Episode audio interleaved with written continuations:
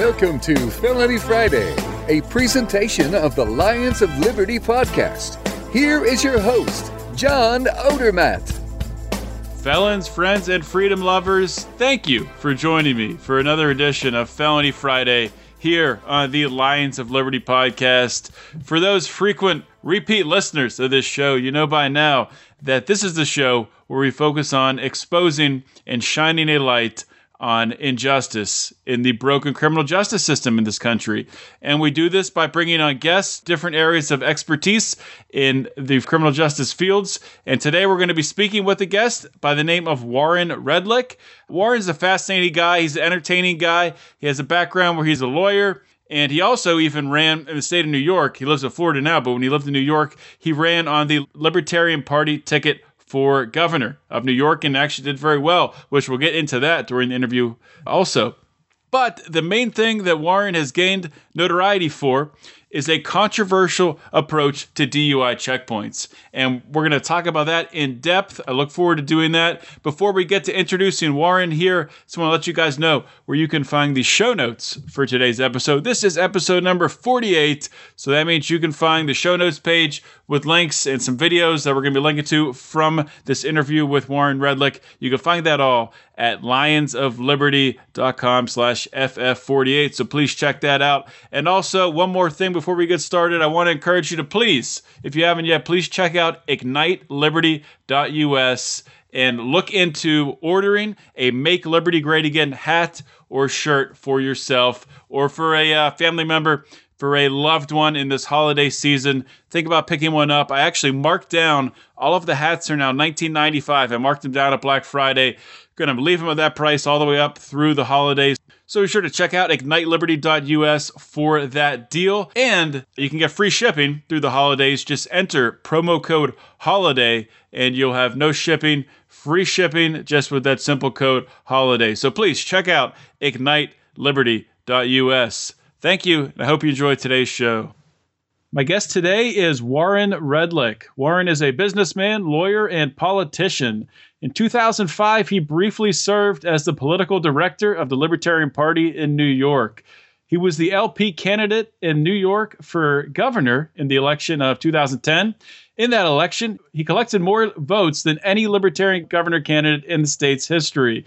In 2011, Redlich moved to South Florida and expanded his law practice to include criminal DUI and traffic defense in Palm Beach, Broward, and Miami Dade counties. In 2013, he published his first book titled Fair DUI Stay Safe and Sane in a World Gone Mad.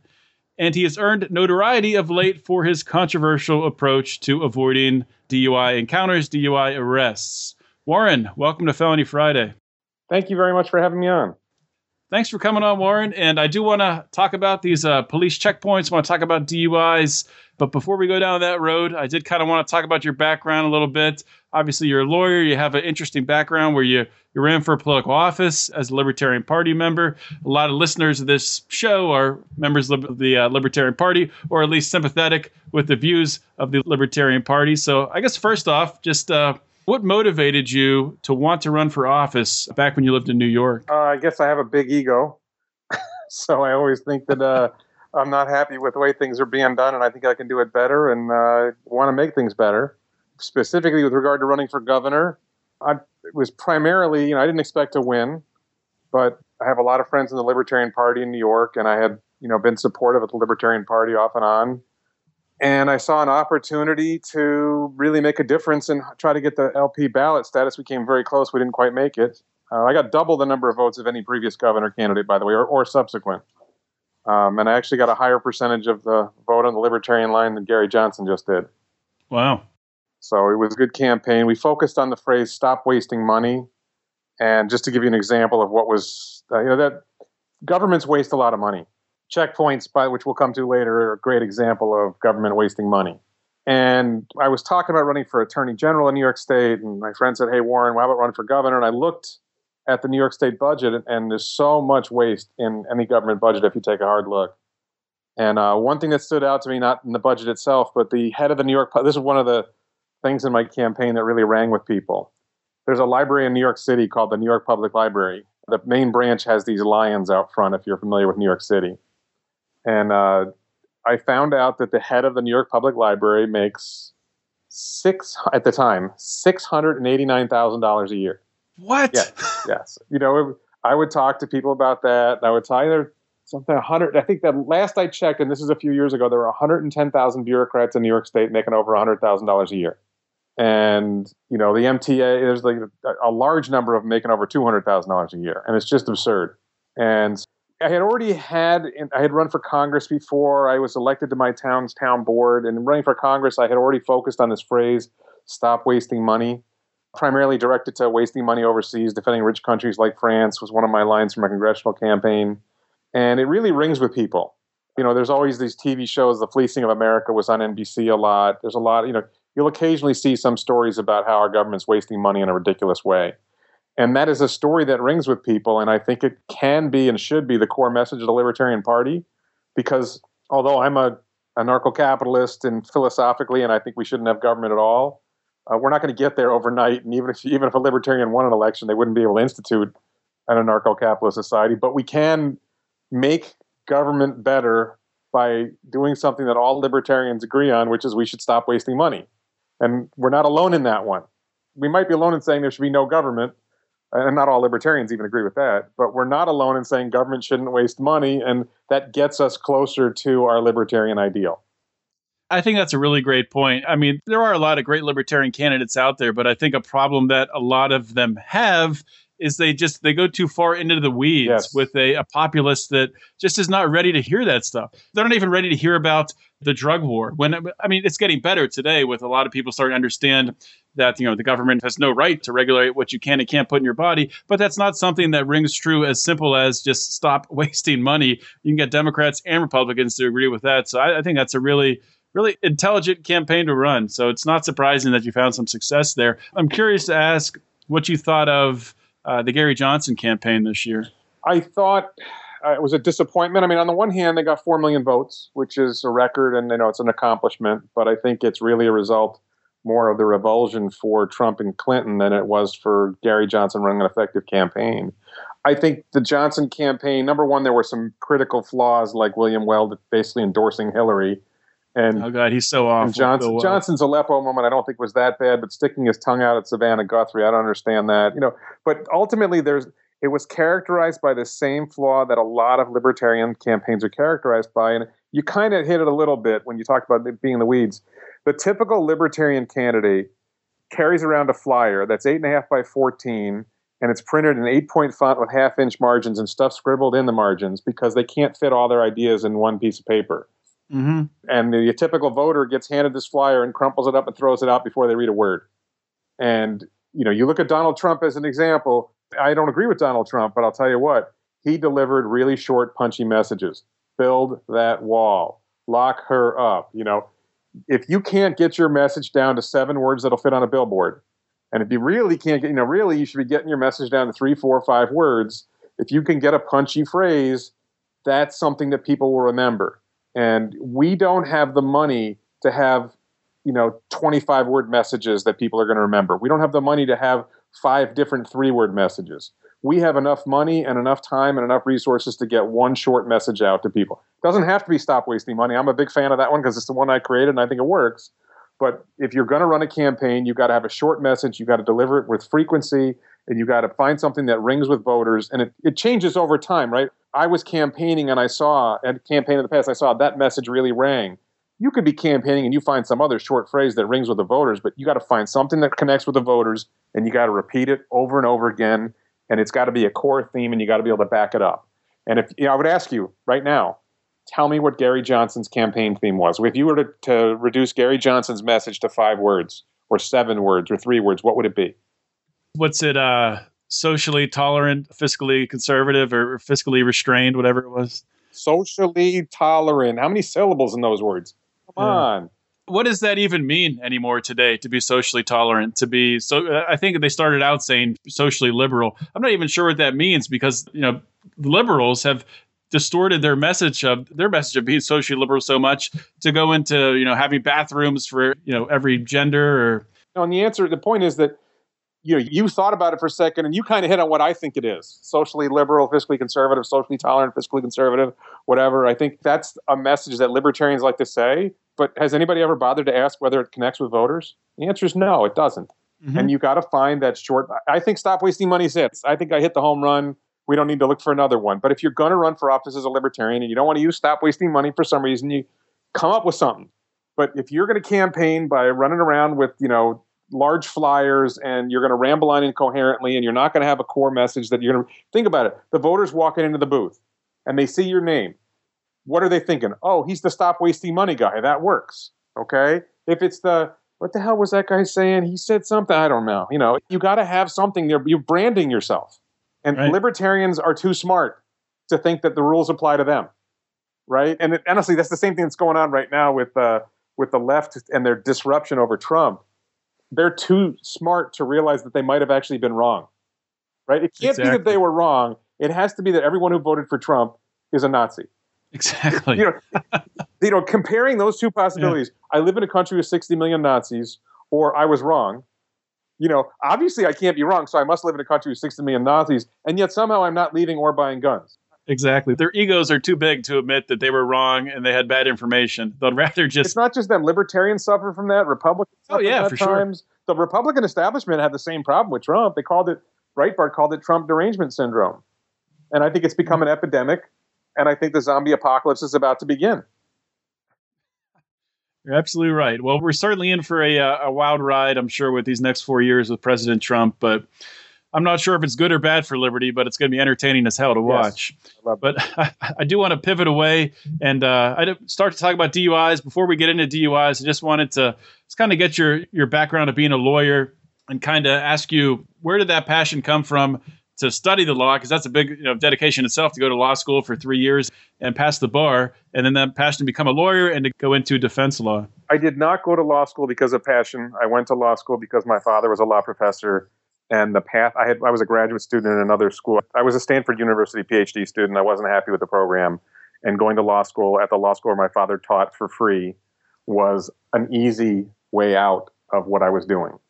And it was a pleasant experience and I got to spend 3 years with my father. Uh, it turned out to be a really good call because a it was right my father died shortly after law school. I got to spend 3 quality years with him and I met my wife there and you know, I got to spend time with my mother, got to spend time with friends because I grew up there. So it was a good decision for a lot of reasons. But I didn't go there out of passion. Um, I graduated from law school, struggled for a while until I found, you know, I found one job, didn't really like it. Found another job, didn't really. Uh, first job I hated. Second job I kind of liked for a while. Eventually, I got to the point where I started my own law firm. Wasn't sure what I was going to do. I had experience in personal injury law. I did have an interest in criminal defense. Wasn't sure how much and I started getting cases. And I will tell you that I've got more experience as a personal injury attorney than anything, and I have not a whole lot of passion for it. I don't believe in the system. I represent my clients, I fight for my clients. I am passionate about fighting for my clients, whatever I'm doing. I think it's a stupid system and we could do a lot better.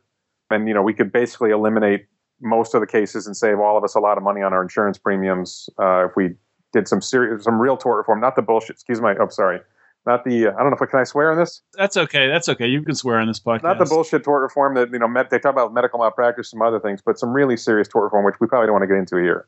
It's hard to be successful in personal injury law, right? Because you have to have money to, to put up to bring in experts and things like no, that. You're doing, it's not hard to be successful. The hard part is getting clients.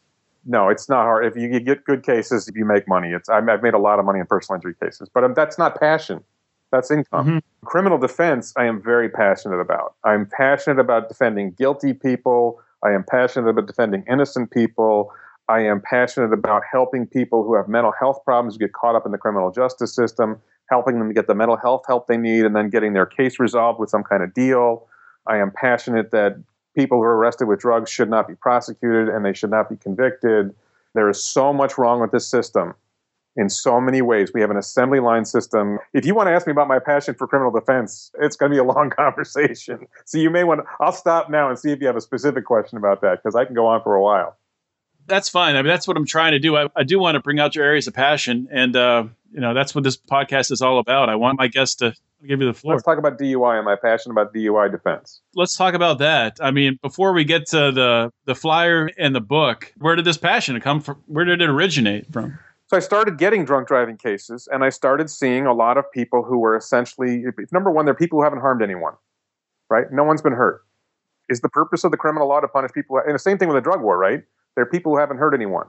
Our system is very, very harsh on people accused of drunk driving. Not people guilty of drunk driving, people accused of drunk driving. Our system is very harsh on. Um, we're not particularly more harsh on people who are found guilty of drunk driving as we are on people who are innocent of drunk driving. What do you mean by that? By people accused of drunk driving? In many states, the minute uh, shortly after you're arrested for drunk driving, you lose your driver's license. Innocent until proven guilty is a fiction in this country. Right. You lose your driver's license. You have to fight to get it back. The due process is not genuine due process. But you know, ultimately, I represented a lot of people who had harm to no one who, eh, first of all, I did represent some guilty people. Don't get me wrong, and you know I helped them too. But I represented a lot of people who I genuinely believe are innocent, and the deck is stacked against them. Police lie a lot. It's stunning when you see how when you're in court and you see the lies and you catch them lying, and judges. In my experience, most judges, at least in my experience, and my experience is limited to certain areas, and there are exceptions, but judges in general do not care that cops lie. And unfortunately, a lot of juries do not care that cops lie. Depends on what jury you get. Now, sometimes you get a jury that actually does care, but a lot of jurors just don't care that cops lie, and they lie a lot, and they especially lie a lot in drunk driving cases. Well, the juries just believe everything out of the cop's mouth, right? You can get them to question it, and you can get them to the point where they're not sure the cop is lying.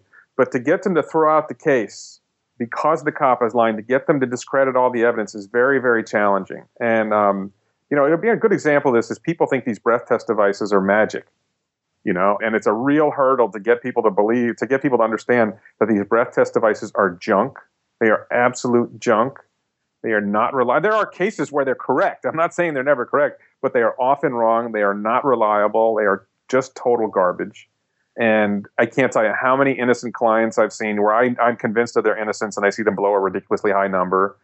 You know people just do not understand. They believe that somehow a guy with a you know let me give you a simplest example. You've probably seen these videos where the cop's got somebody on the side of the road and he looks in their eyes and he has them stand on one leg and he has them walk a line. Okay? Mm-hmm. That is ophthalmological and neurological testing performed by a guy with a high school diploma and a few hours of training on the side of the road at night with cars whizzing by and lights flashing around. Now, when you go to the eye doctor, right, to have your eyes checked, right, does he say, you know what? We're not going to do this in my office in this quiet setting. I'm going to take you outside, have you stand by the side of the road, and I'm not going to do the eye exam. I'm going to have Joe here. He had three hours of training last week, and I'm going to have him look at your eyes. You know, and nobody thinks that this is a problem. You know, nobody thinks, and and they don't even follow their training. By the way, three hours of training, they don't even follow it. I've cross-examined probably hundred police officers on how they do these tests, and one of them did them at least testify that he did them correctly what is the training? If you can just kind of, can you take us through step by step? A cop pulls someone over. What, what, do they do to get them out of the car and then start performing that training? There is a manual called the Standardized Field Sobriety Test Manual, or the DWI SFST Manual, which is promulgated by the National Highway Transportation Safety Administration, NHTSA. And there is a process that most police agencies follow, not NYPD, by the way. I have a case going against NYPD. They don't seem to follow any rules that anybody else does. But they have a reason for stopping the car at least in theory, they have a reason for stopping the car. Often their stop of the car is wrong. They stop the car, they approach the window. They have some interaction with the driver, and over the course of that interaction, they make a decision whether or not to get ask the driver to step out of the car or order the driver to step out of the car. And that may be based on did he have slurred speech? Did I see bloodshot eyes? Did he uh, fumble with the license when he was you know handling it? Um, a variety of things. Did I smell detect the odor of alcoholic beverages? a that's the language they use. I detected the strong odor of alcoholic beverage emanating from the vehicle or emanating from the driver's mouth, whatever. So they look at those things, and if those things, if they see enough there to say, "I need you to step out of the car," then they conduct these other tests called field sobriety tests, where they have you stand on one leg, they have you walk a line, they wave a pen or something in for a, something in front of your eyes, and they watch how your eyes move. They may have you blow into what's called a PBT or portable breath screen, also known as an Alco-Sensor, which is not admissible in court for the number it produces generally. It's every state's different. It's not considered reliable because it doesn't have some of the supposed safeguards that the one in the station has. And people often get confused, by the way. They think that the one on the side of the road that's a handheld is a breathalyzer. It's not. There is no breathalyzer anymore. I don't know anybody who uses the breathalyzer. That brand name is, as far as I know, no longer in use. There's an Intoxilyzer, Draeger, Datamaster, whatever. There's a whole bunch of them. But the device that's held in the hand is not the thing that if you refuse, you lose your license.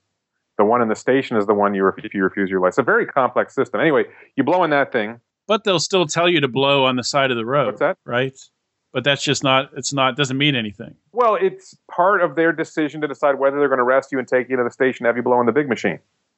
Right? Did you fail these tests? Did you register a number on this handheld device? Put all this together. Do I have enough to say I have probable cause to arrest you? That's the probable cause decision. All that goes into the probable cause for arrest, and that's one of the things that we challenge when we fight a case in some cases. Then they take you to the station. They have you blow on a machine. They may try to draw your blood if they think you're impaired by drugs. And that's pretty much what happens in a drunk driving arrest in a, in a very short short description. So, say I'm pulled over and I'm suspected of drunk driving. I'm I'm not drunk. By the way, all that stuff I just said is largely in my book, Fair DUI. And it, if I just said it really fast, because you know I know the stuff really well, and a lot of it is broken down pretty well. And the book is ninety nine cents on or no, it's two ninety nine on Kindle, I think. Oh, well, that's that's great. Now I'll link to that in the show notes as well, so everyone can go uh, go pick up your book because you know even if you don't drink and drive, which nobody should drink and drive, you want to be armed. You, you want to know, you want this knowledge. So if you do get pulled over, you know your rights and, and you know how to act, which is which is why I'm going to ask you right now. So say I'm you know driving along with my family and I I get pulled over or I end up going through a uh, field sobriety check and I don't have your a sobriety checkpoint, which is being pulled over. Sobriety checkpoint and I don't have your pamphlet to stick up in the window, which we'll talk about in a minute. What should I do? Cop comes up to the door. What's the best way to react? So there's two issues here. Okay, now listen, I know we're not supposed to talk about white privilege, but I'm going to talk about white privilege, white male privilege, whatever. If you are a white male and you have been pulled over in the past and you were going 52 and a 40 and you get a break, you are the kind of person like me who gets pulled over and gets breaks from police officers. I am one of those people. I do get breaks from police officers. Roll down the window, have a polite conversation. Hey, I'm going to write you for a broken headlight instead of for speeding. Hey, I'm, I'm going to give you a warning this time. I get those breaks. If you are sober, it's a Wednesday afternoon, you know, you have no reason to be concerned that you think that you might be arrested for drunk driving, then it's probably a better bet to be cooperative and friendly with the police officer. If it is a Friday night and you had two beers and you are completely sober, but you had two beers, and you are driving, there is a, even if you're a white male, there is a strong chance that you are going to be arrested for drunk driving if you cooperate with a police officer. So, the interesting question that the flyer brings up, and it's tougher if you don't have the flyer, the flyer that you hold up in the window, is Are you required to roll down your window when you are stopped by police? And if you think about it in the context of your house, a police officer comes up to your front door and knocks on the door, and you don't open the door and you say, Who is it? And he says, Police. You can say, I'm not opening the door, or not say anything. Or you say, Do you have a warrant? You don't have a warrant, you don't have to open the door. My view is that that moment of deciding whether to open the window is similar to that moment at the door. And if they don't have a warrant, if they don't have probable cause at that moment, which they generally don't, because as I just went through with how DWI are made, DWI, DUI are made, they develop probable cause mostly after you've gotten out of the car. You don't have to roll down that window. Now, that's a controversial opinion. And a lot of lawyers, a lot of defense lawyers disagree with me about that. But I believe you are not required to roll down your window. And you have a decision to make. And the decision is do I want to roll down the window and have a conversation with a police officer? And you got to keep in mind, I want to be very clear about this because a lot of people do not understand this. Innocent people get arrested for drunk driving. When they, depending on what state you're in, things work differently. But in Florida, at least, uh, where I am, when you get arrested for drunk driving, when that police officer makes the decision to arrest you, your mugshot will be on the internet. You will be charged with drunk driving. You will be held for a minimum of eight hours in custody. These things will happen if they decide to arrest you for drunk driving. And if you have a conversation with the police officer and you say, "Yeah, I had a couple beers happen, you know, an hour ago," you're done. It's over. Mm-hmm. You're going to be arrested. Your mugshot's going to be on the internet. Your neighbors are going to think you're a drunk. People who know you are going to think you're a drunk. It's over you know, you may be able to win the case later. There's all kinds of things that may work in your favor. You can blow a 0.000 and your mugshot's going on the internet and you're going to be charged. Just because you said you had some beers, that's almost enough probable cause right there. the police officer decided to arrest you. Doesn't matter what you said, doesn't matter what you did. I have seen countless videos of people arrested for drunk driving who look completely sober and police officers who are completely wrong in how they conduct their DWI investigation, not following the manual I described earlier, completely wrong. And you know, you're in court, and you can pay me five to ten thousand dollars to defend your case, or you can take this deal. What are you going to do? And there's an awful lot of people that can't afford to pay me five to ten grand. Right. So you know that's it's a and you know you can pay me five or ten grand and still lose. You know, I, just because you hire me doesn't mean we're going to win. You know, like I said, the judges, the juries, they go, well, the cop said he was drunk. So that's a pretty big hill to climb. You think we are innocent until proven guilty, and uh, you know, the factors may not be. The, there's things I look for. You know, do you have witnesses who are going to testify that you were sober? A lot of people are alone in their car. Who's going to testify for him? Cop says he was drunk. You say you weren't. Uh, three people walk in a courtroom and say he was sober. I was with him 15 minutes before he got pulled over. I was in the car with him. Of course, he was sober. I wouldn't have let him drive if he wasn't. You know, credible people walk in and keep in mind, I destroy the cop's credibility on his testimony. They don't destroy my witness's uh, credibility. Then we got a shot. But it's an uphill battle. Yeah, absolutely. So you've obviously kind of become known for this flyer that, that you put in the window.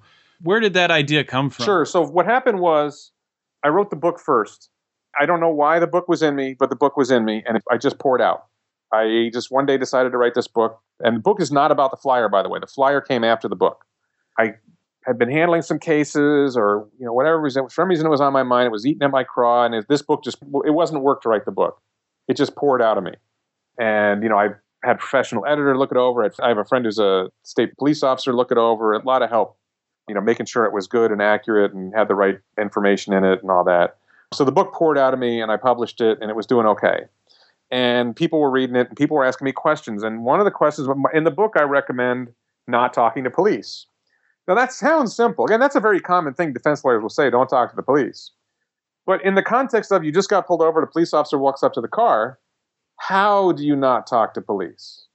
And I stewed on that for a while, and the flyer came to me. I don't know, it was the middle, probably one of those things where in the middle of the night I woke up and said, I got it. And it's part the flyer was driven partly by some U.S. Supreme Court cases. There's a guy who was arrested, he was in custody, suspected of murdering somebody, I think. And at, at a certain point, they ask him, Well, you know, why did you do it? You know, he didn't admit doing it. He says, Well, you did it, didn't you? And he didn't answer. And the defense argued he was invoking his right to remain silent. And the Supreme Court said, no, you have to, I believe the phrase is, you have to expressly invoke or ex- affirmatively assert your right to remain silent. So, which is interesting because if you're going to remain silent, you have to invoke your right to remain silent. Do you have to say I'm remaining silent, which is a catch 22? In a drug driving context where they're going to say your speech is slurred, right? That's one of the critical things they look for is did you have slurred speech? And if you're speaking and they can hear you, you got your window rolled down, they claim they detected the odor of alcoholic beverage. So I want you to keep your window up and I don't want you to talk. So how do you do that? Well, you hold up the flyer, and the flyer, for those who don't know it yet, says, I remain silent, no searches, I want my lawyer. Those are three very clear invocations of your Fourth, Fifth, and Sixth Amendment rights. Your right to be free from unreasonable search and seizure, no searches, your right to remain silent under the Fifth Amendment, and your right to counsel under the Sixth Amendment. Note it says, I want my lawyer, not I want a lawyer. It's not I'm expecting you to provide me the public defender at this point. It's I already have a lawyer and I want to talk to my lawyer before I talk to you. The value of the lawyer one is probably the weakest of the three. You know, whether you have the right to an attorney at that stage is maybe an open question. I don't think it's a question, but some would argue that you don't have a right to an attorney at that stage. I heard you tell a story, interesting story on a, another podcast about uh, someone saying, I want to talk to my lawyer. They let him call his lawyer, and the guy put the cop on the phone with his lawyer. Yeah, that's the, the strategy that an attorney would have. Let me talk to the cop. And, you know, can I be of assistance here? And uh, you got to understand that there are good cops and there are bad cops. And there are, you know, when you do what I do, people think I hate all cops. There are a lot of good cops out there. There are a lot of cops who don't want to ruin people's lives. There's a lot of cops who want to take care of things. And if you are a lawyer who is good to police, and which you should be, and you treat them well, and you have a reputation for being a good lawyer who treats police well, then when they get arrested, and by the way, police get arrested, and they want lawyers that they can trust. So if you are a lawyer who is respected by the police, and you talk to the police on the phone and say, hey, listen, if I come down there, can we resolve this? There's no law saying that police officer has to charge that guy. Police mm-hmm. have discretion. And if you come down there and you say, listen, let's work this out, I'll come down, I'll take him home, we'll get somebody else to come pick up the car. Some cops, not, not all, and probably a lot, a lot, but some cops will say, you know what, that's reasonable. There's another approach to it, which is that's not at, at the side of the road. This is at the police. I think I'm not sure. You may be talking about this one. You're at the police station, and the cop wants you to blow on the machine, and you say, "I want to talk to my lawyer," and get your lawyer on the phone. The lawyer says, "Put the cop on the phone," and the lawyer says to the cop, "He's not blowing. Don't ask him." Yeah, that's the one. He's not blowing. Don't ask him. Now, what does the cop do at this point? Well, he just told me not to ask him. So now there's this question, by the way, about whether you're going to lose your license later. Okay, if you refuse to blow in the breath machine, you lose your license. Did the driver refuse? No. Driver didn't refuse. You never asked him. you never give, you know, you asked him and he said, let me talk to my lawyer first. He never refused. His lawyer said he's not blowing, but you didn't ask him again. And it's, you know, that's, you know, lawyer tricks. I got to admit, that's a lawyer trick. I never, I haven't done this one yet, but it was one of those brilliant tricks that I heard from a, an old salt lawyer back in the day. To me, that's just funny because it doesn't actually happen in, in the real world. Right. That requires the cop to then not ask and listen to the lawyer, which who knows if that would happen or not. A lot not. of cops would think they can't ask. Really? A lot of cops would think I can't ask him now. They would mark Okay. it as a refusal because the lawyer refused. Okay. Not all. Some cops would would know better, but not all. So there's been a lot of success stories with this flyer, right? In in Florida and in New York. There's been a lot of incidents where a couple in New York that I know of, a lot more in Florida where it was more active. It's kind of stalled, you know, the, the movement. We had our, our moment in the sun, and then we moved on to other th- people have moved on to other things. But I carry it in both of our family cars. I keep the flyer in the car. A lot of people who have it. We would go to checkpoints and we would make videos of challenging checkpoints, and it was fun. And I would say ballpark nine times out of ten it worked, and it should work. By the way, it's not like this is a trick. This is, you know, what's their reason for insisting that you roll down your window, right? And there's a whole. I could go way in depth about how checkpoints are supposed to be run, and the way the checkpoint process works, and how the checkpoint process is not designed to deal with this flyer. So there's not really a clear answer for that cop who's at the window, who's trying to, you know, talk to you. It's not really clear for him. What am I supposed to do now? And here's the thing. Can I just ask you a question on that? So when you say the way they're supposed to be run, based on what? Based on the law? Based on Yes. Based on the law, they are generally speaking, they are required to have written guidelines for how they're supposed to conduct the checkpoint. And the guidelines that they typically have do not say if somebody refuses to hold down, roll down their window and holds up a sign that asserts their constitutional rights, do this. That's not, Right. you know, they don't have that, right? They don't have that in their guidelines. So they're supposed to follow their guidelines. If it's not in their guidelines, what are they supposed to do? But the practical reality is if you are a police officer and somebody holds up this flyer, the odds are you are being filmed right now, you're being recorded right now, and you're going to be on YouTube. And if you handle this situation wrong, you are going to become famous on YouTube, and you don't want to be famous on YouTube. Very few police officers want to be famous on YouTube. And Right. the best way to not be famous on YouTube is to wave them on. Right? Because if you make a scene, there's a chance that something's going to go wrong and you're going to become famous on YouTube for the wrong reasons. Right? And so there's a video that we did December 31st, January 1st, January, it was the end of uh, 2014, beginning of 2015. My friend Jeff Gray did a video near Gainesville, Florida, Levy County, Florida. Video has been viewed over 3.5 million times. No one knows the cop's name. I don't know the cop's name. Jeff doesn't know the cop's name. No one cares what's the cop's name because he didn't act like a jerk. He waved us on, and nobody cares what his name is. And that's his goal, right? His face is maybe recognized by a few people, but nobody really cares about him. He's not the story. And if you are a police officer and you want to move on with your life, you do not want to be the star of a YouTube video. And that's really the underlying motivation for us, why I think the checkpoint approach works. if I can ask you, what happened? There was a highly publicized, I guess not highly publicized, but it, it's out there in the internet. I, I read about it on copblock.org, talking about you were actually arrested Yes. at a DUI checkpoint doing I this. went beyond what I recommend other people do. I deliberately went beyond my recommendation to other people because a specific circumstance arose. When we started getting some notoriety, we found out through public records requests that prosecutors and police attorneys were sending messages around to each other. How are we going to deal with this flyer? And the city of Coral Gables, uh, I think I found this, they had adopted a policy. Basically, they're going to arrest somebody who refuses to cooperate with a checkpoint. Now, keep in mind, I think we are cooperating with a checkpoint. We stop, Mhm. we show the flyer. If they ask for the license, we show the license. We just don't roll down the window and we don't talk. Okay. And, you know, I know, I know you've probably heard this idea that we have a right to remain silent in the United States, but Sure. uh, that is not commonly accepted among Florida police attorneys and prosecutors and sheriffs. When this story broke, there were multiple Florida sheriffs and other people who said that you don't have the right to remain silent at a checkpoint, that you have to talk to the police. If you don't talk to us, we're not going to let you out until they talk to us. So you thought you had the right to remain silent. You thought you lived in the United States of America, but you were wrong. There are people who believe you don't have the right to remain silent. There are people who don't believe you have the right to be free from unreasonable search and seizure. The Supreme Court in 1990 said you have to stop. They can conduct checkpoints. They never even said you had to stop. They only said they could conduct the checkpoint. They didn't say what happens if somebody refuses to stop at the checkpoint. There's a recent Oklahoma Supreme Court case where one of the judges said, you know, I'm not even sure if the law is clear that we can arrest them if they don't stop. Right? They never said you have to roll down your window. What they ruled on was stopping you in a checkpoint is a seizure. And they ruled that they can do that. So I think the Supreme Court would say, yes, you have to stop. I think that's pretty clear. But all they said was that the seizure, the stop of the car conducted by a checkpoint was legitimate. They never said you have to roll down your window. They never said you have to talk. They never said you have to blow on a device. They never said you have to do any of that stuff. All they said was that the police can stop you. And that's where I'm going with this. And unfortunately, you know, it would be nice if uh, other defense lawyers joined in on this and they didn't. And there was a lot of public interest for a short time. But so anyway, we did a bunch of checkpoints. They worked well. This one particular checkpoint, the city of Coral Gables adopted a policy saying that you had to roll down your window, you had to talk to them. If you didn't, you'd be arrested for, now I can't remember the term, resisting an officer without violence is the uh, the offense. It's kind of like resisting arrest, but of course you're not arrested.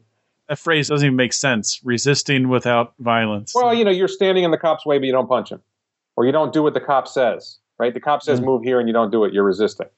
It's an interesting question. What qualifies as resisting? So anyway, we get to the checkpoint and we got a, a, guy in the passenger seat who's recording. I'm recording. I got a guy outside the car with a camera recording. We had, I don't know, something like six cameras going. And uh, the first guy who comes to the window, he's baffled. He doesn't know what to do. He calls over the guy running the checkpoint.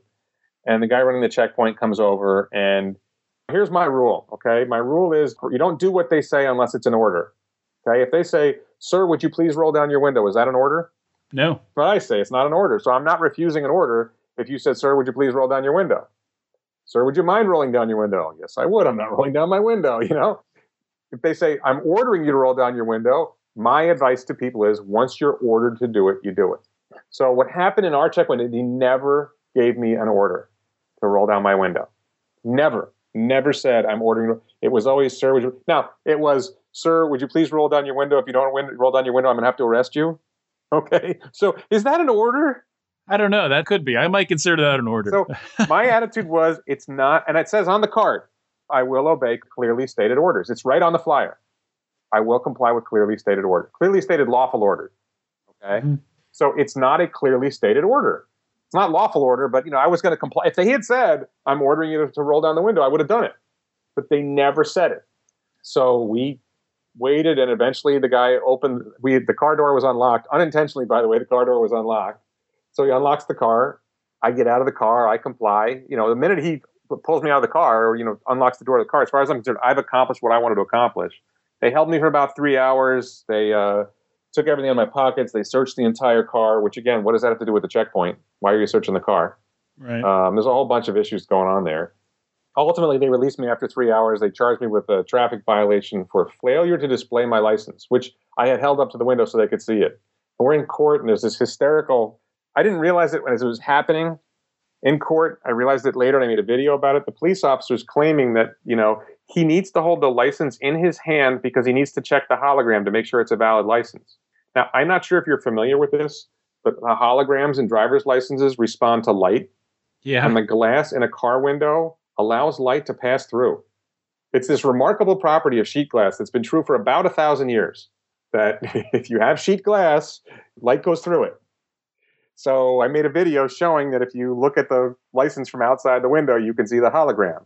So it was a big fat lie that you do not need to hold the license in your hand to see the hologram. All you have to do is move your head back and forth and you can see the hologram. Not to mention, it wasn't a license checkpoint, it was a sobriety checkpoint. You don't need to see the license in a sobriety checkpoint. You need to check whether he's sober or not.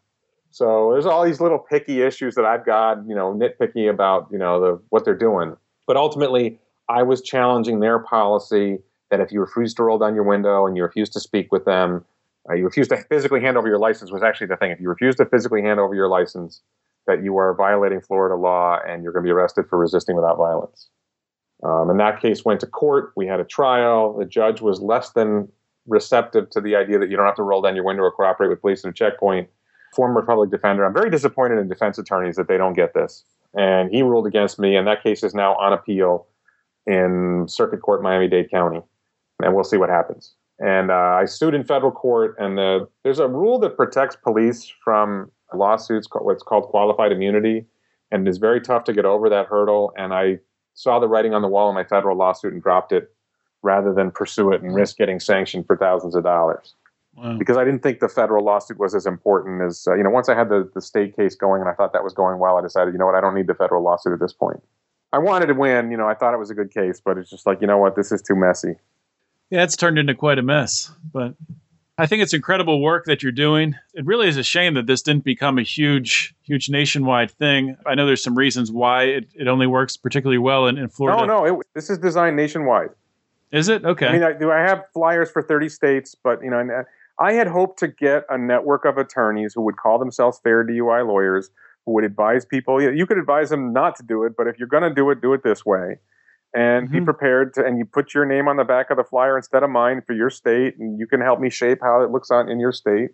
Defense lawyers just did not pick up on it. They were. I could not. I tried very hard to get defense lawyers on board with this, and I got a few but I didn't get enough to make it something. And I, you know, I pictured a DUI hotline and I had all these marketing ideas to go with it. I just could not get lawyers on board. And I'm very disappointed because to me, I, I don't think this is a tough one. I think this is pretty straightforward. This is an effective way to challenge this key moment when the police are trying to build their probable cause for a DWI arrest or DUI arrest. You know, if they don't detect the odor of alcoholic beverage, if they don't see bloodshot eyes, if they don't hear impaired speech, do they have enough to get you out of the car under their training? And the answer is generally no. This is an, a great opportunity to protect people from wrongful drunk driving arrests. And uh, I'm disappointed that defense lawyers couldn't get on board with it. And that's the thing it's about wrongful drunk driving arrests. Drunks could not pull this off. What you have to do, you have to be patient, you have to remain silent. Drunks are not known for remaining silent and being patient. And they're not going to be able to you know find the flyer and put it up there. They'll be fumbling around and it's not going to help drunks. I, I, agree with you there. It is a shame it didn't catch on. It still could though. Maybe this podcast will launch it back into the mainstream with our huge audience and uh, and it'll gain more traction. But you know it's, it's been so great to have you on warren and talk to you talk to you about your your days in the Libertarian Party, running for governor, all the way through, and talking about your work with the Fair DUI where can uh, the Lions of Liberty audience learn more about your work? Where can they pick up this flyer? Where can they find your book? The flyer, just Google Fair DUI, F A I R D U I. The book is on Amazon. It's very well reviewed, by the way. I think it's 50. Last time I saw it was 53 reviews with, uh, I don't know, 4.7 stars out of five stars. I'm not bragging when I say it's a good book. It's a good book. The flyer is on the website for 30 states, and you know, if you as long as you have the top three lines, I remain silent, no searches, I want my lawyer you've got the basics of the flyer. The other stuff is instructions to the police officer under their state laws. But just having those top three lines is enough. Um, and that's you know that's do it yourself, or you can download one of the flyers from the website from any state and just rip off, just take the top of it. And uh, but fairdui.org, f a i r d u i.org is where that's about. And then I don't know, I got it. There's a whole bunch of ways you can find me on the internet. Google my name, you'll find all kinds of things. Some of it's even true. all right, sounds good. Well, thank you for coming on, Warren. Really appreciate it. Thanks very much for having me. Hope you all enjoyed my interview today with Warren Redlich. It was a little bit longer than normal, which is fine. Uh, we talked about some things that I didn't necessarily know we were going to get into. It was a good conversation. I enjoyed it. I hope you all did too. I just want to remind you all of a, a few things uh, before I let you go here. If you listen through iTunes, please subscribe and please go give us a, uh, a five star rating and review. Really helps us with the algorithm that whatever they use to uh, to rank the shows, it'll help get the Lions of Liberty podcast up in the rankings, which is going to help us to grow the show. Another awesome way, obviously, you can help us out, help us to reach more ears, is by sharing the show, which is pretty simple. All you really need to do is make sure you're following the Lions of Liberty on all these social media, on Facebook, on Twitter, and, and all those things. And when we share something, just share it with your network. Also, email it out to your friends, your family, anyone you think that would enjoy this show. Please send it to them. Even people you think wouldn't enjoy it, people you think would hate it, send it to them too. Why? Can't hurt. Why not? Just send away. And if you haven't joined the Lions of Liberty forum yet, I don't know what you're waiting for. The group is growing like crazy. We're probably by the time this airs, we're going to be up around 900 people, I would think. So please think about doing that. There's great conversations going on there every single minute of every single day. I'm loving the conversations there. go to Facebook and punch Lions of Liberty Forum in the search bar at the top. It'll pop up and you can click join and we'll get you approved as quick as we can, as long as you're not some sort of raging psychopath. Also, want to remind you that if you do have some feedback for the show, um, if you'd like to give me some guest suggestions, comments, questions, things like that, you can always shoot me an email. Send it to felonyfriday at lionsofliberty.com. And I promise I will read it and I will get back to you. Now, that's all I have for today, guys. I really do appreciate you listening to this show again. As always, this is John Odermatt signing off. Always remember to keep your head up and the fires of liberty burning.